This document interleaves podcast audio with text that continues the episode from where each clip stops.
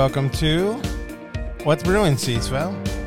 What's Brewing, Cecil is a podcast produced for the California Community Colleges Student Financial Aid Administrators Association. I'm your host, Dennis Schrader. I serve as the 2021-2022 CISFA past president. As we're in the middle of the first week of spring classes here at my college, Dana, my normal co-host, is too busy keeping students out of my office, let alone the office. So it's just me and you, you and me. Let's get this thing started.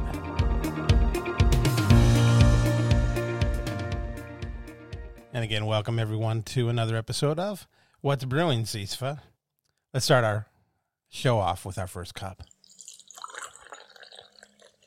Or this being the after lunch recording, I really should say the last cup maybe of the day at work.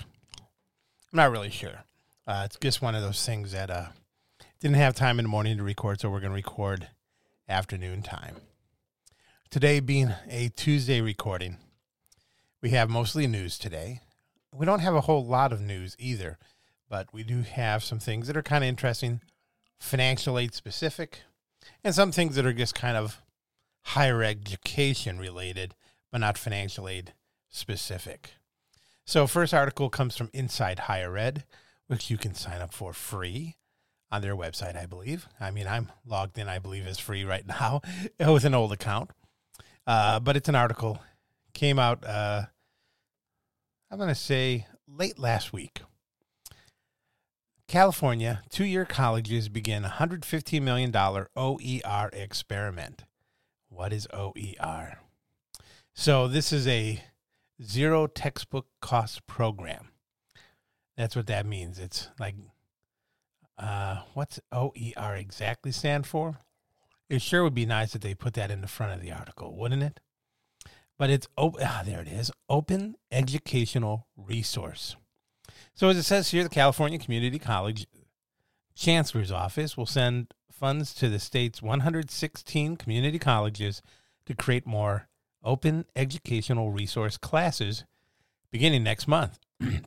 so, Governor made headlines last year when he committed this money to expand our investment in the zero textbook cost program that relies on OER resources.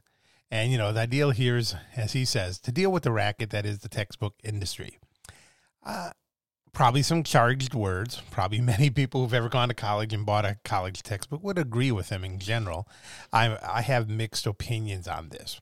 Uh, probably because me and the governor probably would have opposite views on a number of things. But it is true. Textbooks seem on the surface to be overtly overpriced and they seem to come out with updates for no given reason. You know, how much does math or history really change that you have to put out a new book every couple years, thus diminishing your ability to trade that book in when you're done with the class and get some money back at the bookstore. But uh, you know, this is something that, you know, is it coming down the stream? A lot of schools are doing it, a lot of states are looking at it. And again, it's something that they're looking at to help lower costs to students by having these open educational resources available to students. You know, whether they be lower cost books, uh, public domain items, things like that. You know, it says here, for example, in California, where a three credit community college course costs only $138, which is true, textbook costs are often higher than tuition. Community colleges, you know, advocates say here. Uh, they say that, of course, more widespread use of OER will ensure students can graduate, particularly since 60% of the 1.8 million community college students are what they call housing insecure, and 50% are food insecure, based upon some data they collected just a couple years ago. So, you know, if you're having problems ensuring that you have secure housing, let alone food, probably paying for books is a little tough too. And you can't be waiting weeks into a semester to pick up a most important book for a class. So I'll give you a link to this Inside Higher Ed article. It's got links out to more uh, original documents on this whole program. And it is an interesting long read here about what some other states have done, including the State University of New York. Uh, and their system received $4 million per year in state funding since 2017. So they've been at this a little bit longer than us. So, quite an interesting article.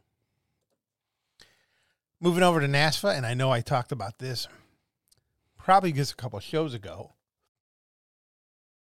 Don't forget, February is Financial Aid Awareness Month.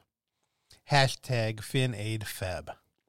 So, as a reminder here, um, they are having a contest through NASFAA uh, through their website, and submissions are due by Friday, February 25th.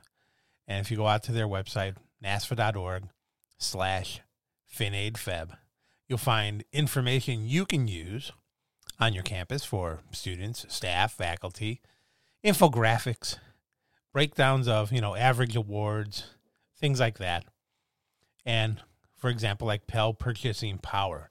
That's something we don't talk a whole lot about, but we've talked a little bit about. The little increases every year of Pell Grant dollars doesn't make up for the fact that its purchasing power has gone down over the years.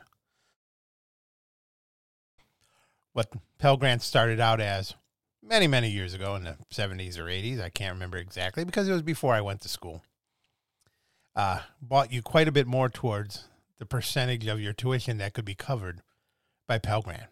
Now, when you look at the costs of colleges that have gone up significantly much more than inflation, that purchasing power has gone down. So definitely check out their website. Just another plug there for Financial Aid Awareness Month and getting your free downloads and infographics from NASFAA. Moving to the federal aid federal student aid front. Two things of very uh, uh, of important nature here. Uh, there was a recent Dear Colleague letter put out just at the end of January, uh, number 22 03. And the subject matter is the 2022 2023 federal Pell Grant payment and disbursement schedules.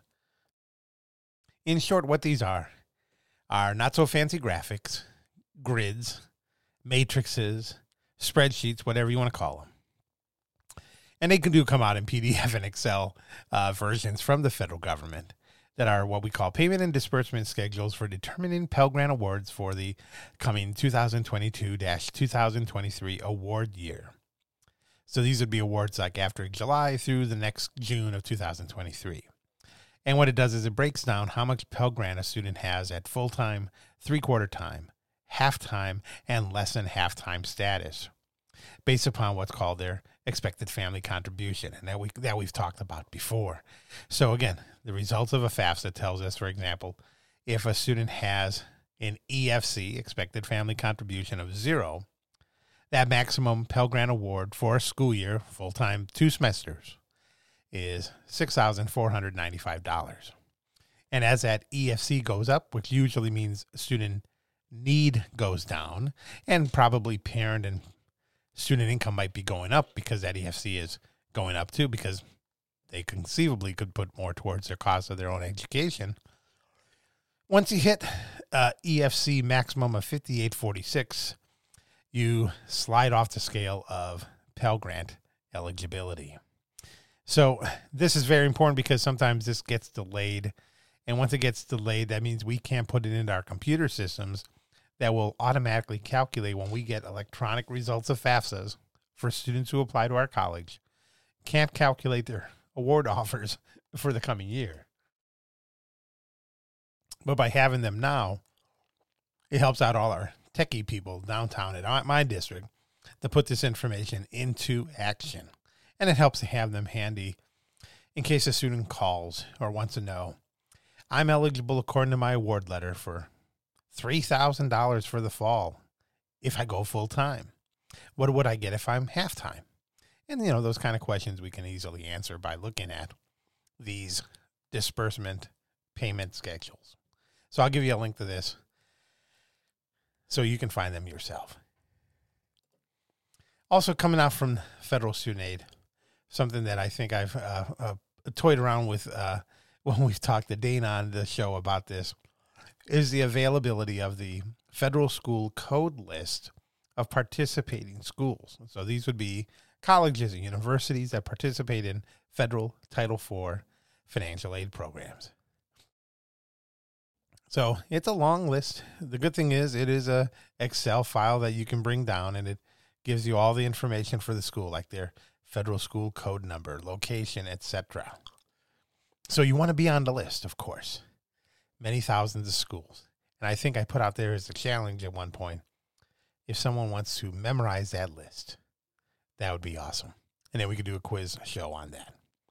Most of the time, you at least know your own school. At least as community colleges, we know our own school, and usually the schools that we feed off a lot of transfers to. But other than that, it's hard to remember all those code numbers. Six digits, remember, per school. Let's check out one more item here from NASFAA, and then we got some other things about training that's available. So NASFAA's altitude. Again, the 30,000 foot view on the intersections of economics, public policy, management, and student financial aid as provided by Justin Draeger, president of NASFAA. So he put out there uh, a couple things here. One I found kind of interesting, and it was interesting because the person he talks about happened to write a book that when I checked my emails today was one of those books that just came out in paperback. So it was in a Barnes and Noble ad to me to remind me that oh, you can get this as paperback now, Dennis. And the first item that he'd been reading over the last week was about putting grit and determination in their place. And he talks about Dr. Tara Westover, author of the best selling book, Educated, challenges the notion that grit and diligence were solely responsible for her incredible story, where she rose from her family's rigid religious ideology and isolation to be educated at the world's best universities. Where does she attribute her success? In part to a $4,000 Pell Grant and a country that funded students like her. So it's an interesting take. So uh, Tara West, Tara Tara Westover wrote this book. She was on C-SPAN too. In case you want to look at Book TV, you could hear her story of basically coming out of a world where education was not, um, you know, uh, really look to as a, you know a, a, way of life, you know, to move on. Uh, you know, much much more rigidity and isolation from the rest of the world. So that that ought to be interesting. But he has some other interesting takes. For example, where people are moving, sticking with the challenges of enrollment management. United Van Lines annual index shows the top inbound and outbound states for moves. And so this is an interesting one here because it has the state that I live in right now affected. So the winners are where people are going. Well, the Souths have it South Dakota, South Carolina, and then West Virginia and Florida. Who's losing people? New Jersey, New York, Illinois, and California. So, you know, how does this matter? You know, changes in demographics, changes in potentially, you know, families that produce children who go to high school, who go to college, uh, you know, just overall number of taxpayers, all those things can be affected. So, for you to read more about what Justin is reading about, I'll give you a link to his most recent NASFAA altitude. We got a couple more articles here, but why don't we play a little music, move our way on to the next part of the show.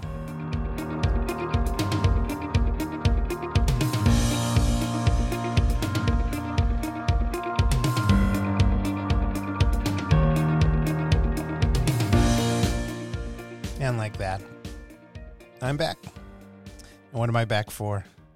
I'm back for a second cup. Really more of a fill up if you really think about it. I could never finish a whole coffee cup, even in the 14 minutes we've had since we've started the show. But this will be a short second cup anyway, so this is more of an espresso kind of cup size uh, uh, part of the show.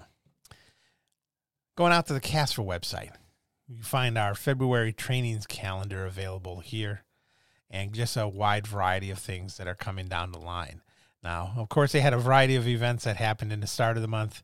Let's not even worry about looking at those.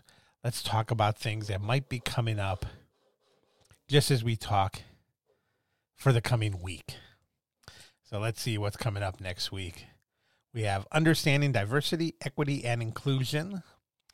So this will be a, a talk uh, put on on February 16th at 10 a.m., put on by Inceptia.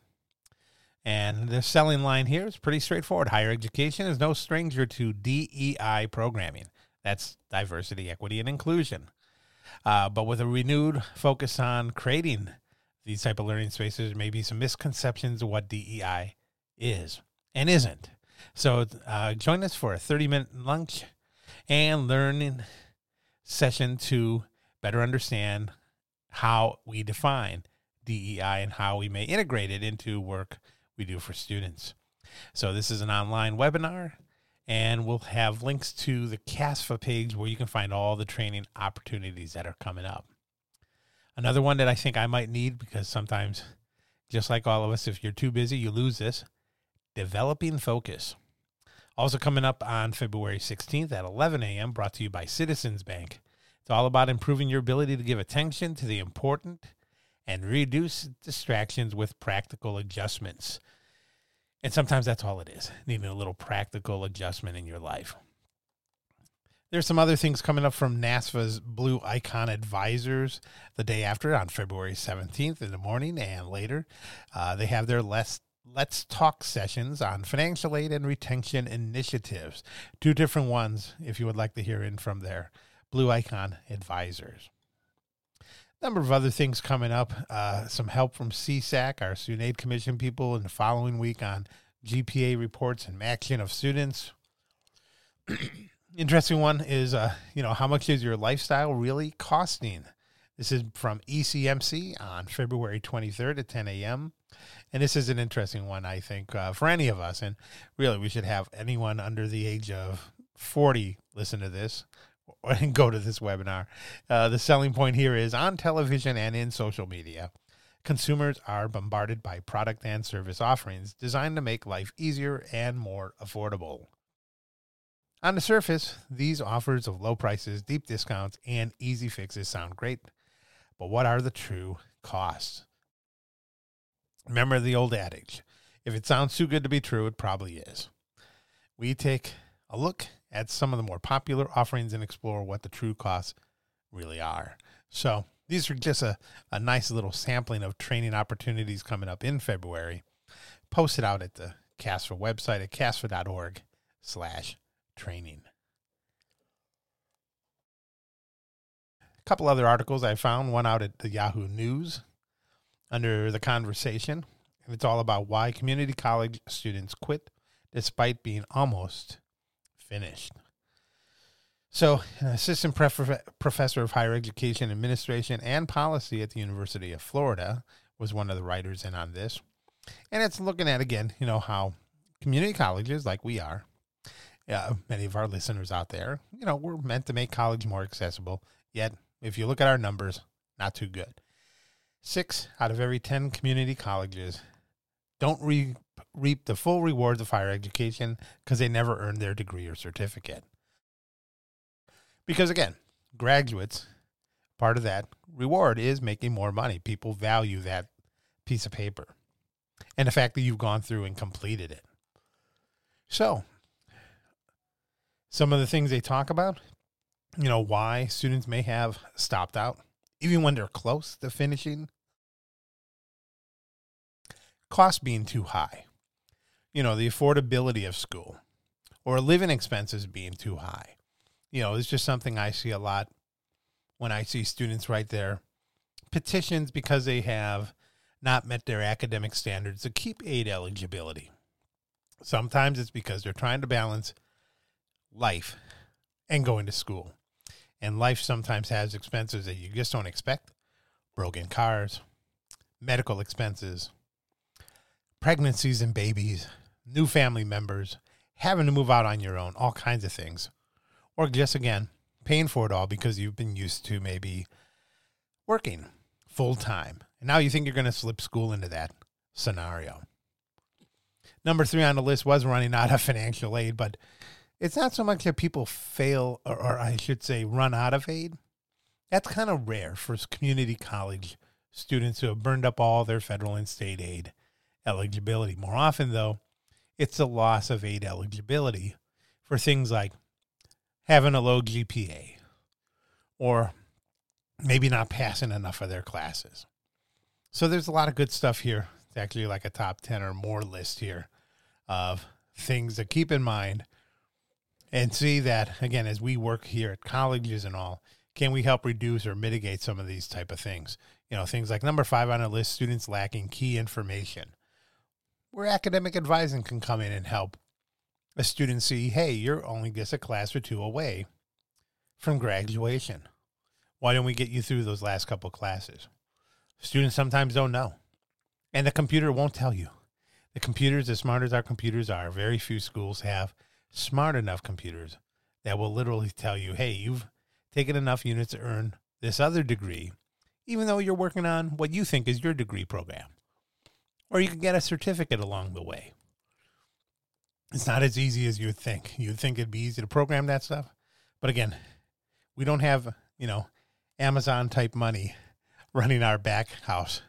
We have other computer programs. And again, the intricacies of higher education are uh, a little confounding to some people because of the so many the if this then that type of circumstances that exist between different academic programs needs let alone when you think about transferring from a community college to a university you'd think it'd be pretty straightforward.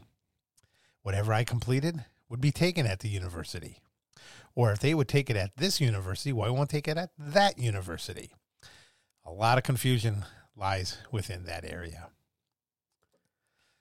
but on to uh, last couple things here. Well, actually, the last article. This one also coming from Inside Higher Ed is about state higher ed funding tops $100 billion in the fiscal 2022 year. So this says, as a starting line, without accounting for inflation, student state, I'm sorry, without accounting for inflation, state funding levels increased by 6.5% year over year in fiscal year 2022. This uh, jump is due in part to ongoing federal support, recovering state revenues, and reversals of state funding cuts from earlier in the pandemic. So, this is the first time that it's topped this kind of amount, according to a grapevine report on student or state higher education funding. So, this uh, did a little state by state comparison, uh, survey data from all 50 states and Washington, D.C., and is a preliminary look, at least, at the fiscal year, which began July 1st of 2021. So it says here, even without factoring in federal stimulus money, total state support for higher education increased by 8.5% year over year for this year. So, interesting article, a lot of breakdown and more information. So, this is probably one of those articles that doesn't help all the multitude of articles you'll read about whenever someone's trying to fight for higher faculty wages, hiring staff, expanding what colleges do when they say funding for higher education continues to go down. It's a little hard to make that case when it is not going down.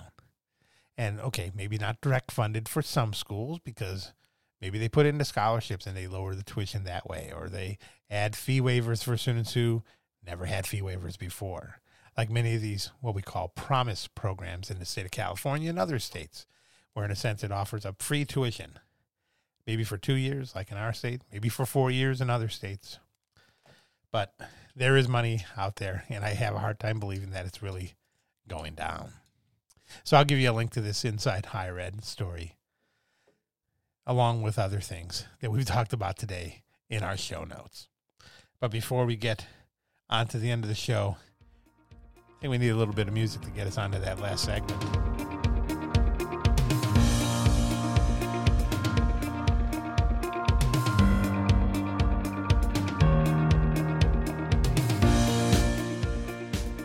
And like that, you know what we're back for. We're back for, of course, our last sip. And a creaky headphone, which is interesting because when it came to I Dare You To selections today, I spent some time yesterday, many, many hours doing overtime at home reading student petitions, and it's a little hard to do that with the TV on. So I don't worry about that. Instead, I try to put on some music without words, also known as mostly jazz, maybe some classical music. on a streaming service, pumped through a nice uh, digital to analog converter. But my I dare you to is spend money on good headphones. Don't worry about having multitudes or whatever or fancy looking ones. But if you're really into music and you like music, buy some nice headphones. Pref- preferably wired ones. And I did read some article and I'm going to say like an Engadget, Gizmodo, Tech, Tech dot something, something, whatever, about how even younger people now are moving back towards the wired headphones. Don't exactly know what the gist of the article was trying to get at because it wouldn't have been what I would say to do it for, primarily for high fidelity reasons. Because even the best Bluetooth headphones can't connect properly with any device and offer you full, lossless, high fidelity music. So, you know, I just think about all the cheap, garbagey headphones that were, first of all, produced during the time I was a kid and the ones that I've owned over the years. And now I'm sure it has only exacerbated any hearing loss. And again, it never really added anything to the music. I think we felt the need to crank it up, not so much because it was rock and roll, but because you wanted some bass and the headphones were kind of garbagey. And the only way to get it was to turn it up. Whereas now, you know, good headphones, um, again, and there's a lot of them out there. If you ever want personal uh, selections for me, just let me know. Uh, but again, they should also not add anything to the music. They should let the music speak for themselves. And then again, if you really want to play with EQ and all that, that's really up to you. But modern recordings, at least, or remastered recordings, are so much better now than they ever were. So go out, spend good money on headphones. I won't even give you a price floor $300. Did I say that? I mean, uh, what you want to spend is what you want to spend, but find yourself some good headphones, test them out, and feel free to keep buying better and better ones over the years. I make no money off of this. In fact, I make no money off this show. That's why I got other things to do, people. So this is all we have time for today. I want to thank you for tuning in today. Remember, you can always find this and all What's Brewing CISFA podcasts on Google Podcasts, Apple Podcasts, Spotify, Pandora, iHeartRadio, and the TuneIn app on your Amazon Echo by using Alexa.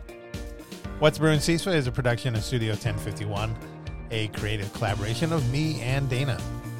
This has been episode number 160, recorded Tuesday, February 8th, 2022. Everybody, have a great day. Have a great week.